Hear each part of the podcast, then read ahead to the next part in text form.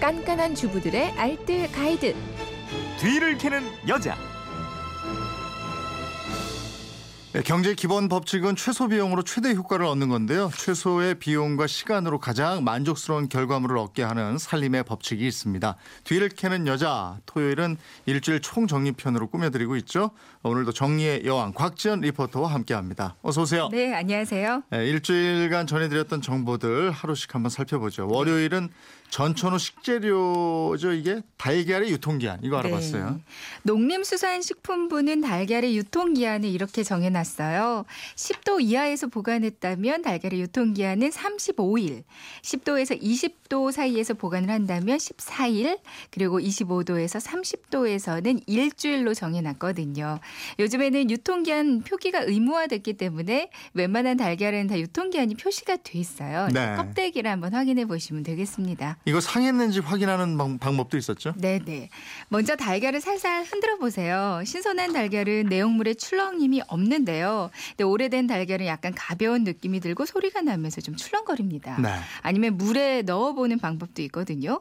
물에 넣어서 달걀 표면에 공기방울이 맺히면 신선도가 좀 떨어진 거라고 보시면 되고요. 소금물에 담가봐서 달걀이 뜨면 역시 이것도 오래된 달걀로 보시면 되겠습니다. 네. 또 달걀을 깨뜨렸을 때 상한 건지도 확인이 가능해요. 신선한 달걀은 노른자가 높고요. 탱글하고 흰자도 퍼지지 않고 탱글합니다. 특히 노른자의 상태보다는 더 중요한 게 흰자의 상태고요.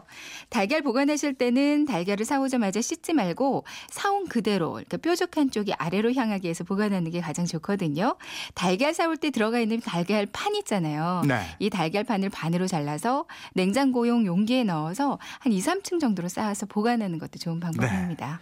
화요일에는 추억 돋는 술빵 간단하게 만드는 방법 알아봤는데 네. 많은 분들이 할머니 생각난다고 반응이 아주 뜨거웠어요. 그러니까요. 집에 있는 막걸리로 간단히 만들어 볼 수가 있는데요. 막걸리는 유통기한이 좀 짧은 이렇게 냉장 보관해야 하는 생막걸리를 한 컵 정도 준비를 해주세요. 네. 여기에 밀가루가 4컵, 우유가 1컵, 그리고 달걀이 2개, 설탕은 3분의 2컵 준비하시면 되고요. 소금이 2스푼 있으면 됩니다. 네. 달걀, 우유, 설탕, 막걸리, 소금 넣어서 거품기로 젓다가요. 밀가루를 체에 받쳐서 넣어주세요. 밀가루에 알갱이가 없도록 골고루 반죽해주고 나서 면보나 랩을 씌워서 따뜻한 곳에서 1차 발효를 시킵니다. 음, 두세 배 부풀어 오르면 고명 넣고 쪄줘야 된다고 그랬죠? 네. 적당히 부풀어 오르면 이제 주걱으로 공기를 한번 빼주시고요. 넣고 싶은 고명들 뭐 아무거나 건포도나 팥, 콩 이렇게 아무거나 넣어주세요. 팥이나 콩은 살짝 삶아주시는 게 좋고요. 그리고 찜솥에 물 붓고 면보에 반죽을 올리면 되거든요. 15분에서 20분 정도 찌고 나서 젓가락을 푹 찔렀을 때 밀가루가 묻어나오지 않으면 완성입니다. 막걸리를 넣긴 하지만 익히는 과정에서 알코올은 대부분이 날아가기 때문에 어린아이가 먹어도 상관은 없어요. 네. 옷 다리다가 또 잠시 한 눈만 팔아도 다리미에 바로 옷 눌러 붙어 버리는데 그렇죠. 수요일에는 옷이 눌러 붙은 다리미 얼룩 제거법 알아봤어요. 네.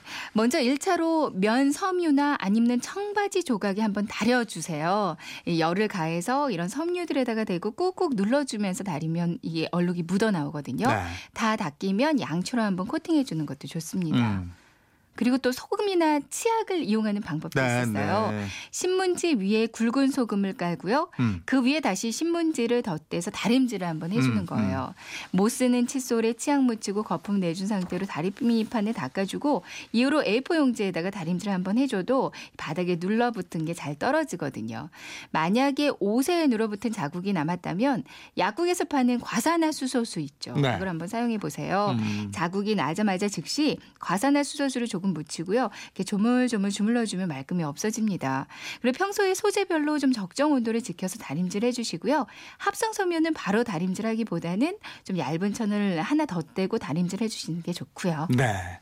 목요일에는 얼룩덜룩한 스테인리스 냄비 세척법 알아봤는데 네. 얼룩 정도에 따라서 이게 단계가 있었어요. 네. 평상시에는 베이킹 소다와 주방 세제 그리고 물을 넣고 수세미에 묻혀서 냄비에 골고루 발라주시면 되고요. 좀 뒀다가 따뜻한 물로 헹구면서 닦아주면 되는데 되는데 마무리로 식초나 구연산수를 뿌렸다가 닦아주면 더 블링블링 이렇게 반짝반짝해져요. 네. 얼룩이 심하다면 베이킹 소다와 물을 3대 1 비율로 섞어서 소다게를 만들고요. 이걸 냄비 구석구석에 묻힌 다음에 이대로 방치해서 굳힙니다. 이 하얗게 소다가 굳을 때까지 하루 이상 기다렸다가요. 따뜻한 물로 헹구면서 수세미로 닦아주시면 돼요. 네. 근데 이렇게 해도 안 된다고 하면 이제 마지막 단계로 소다물에 한번 삶아주는 방법이 있거든요. 네. 들통에 물 넣고 베이킹 소다를 넉넉히 한 컵 정도 넣고요.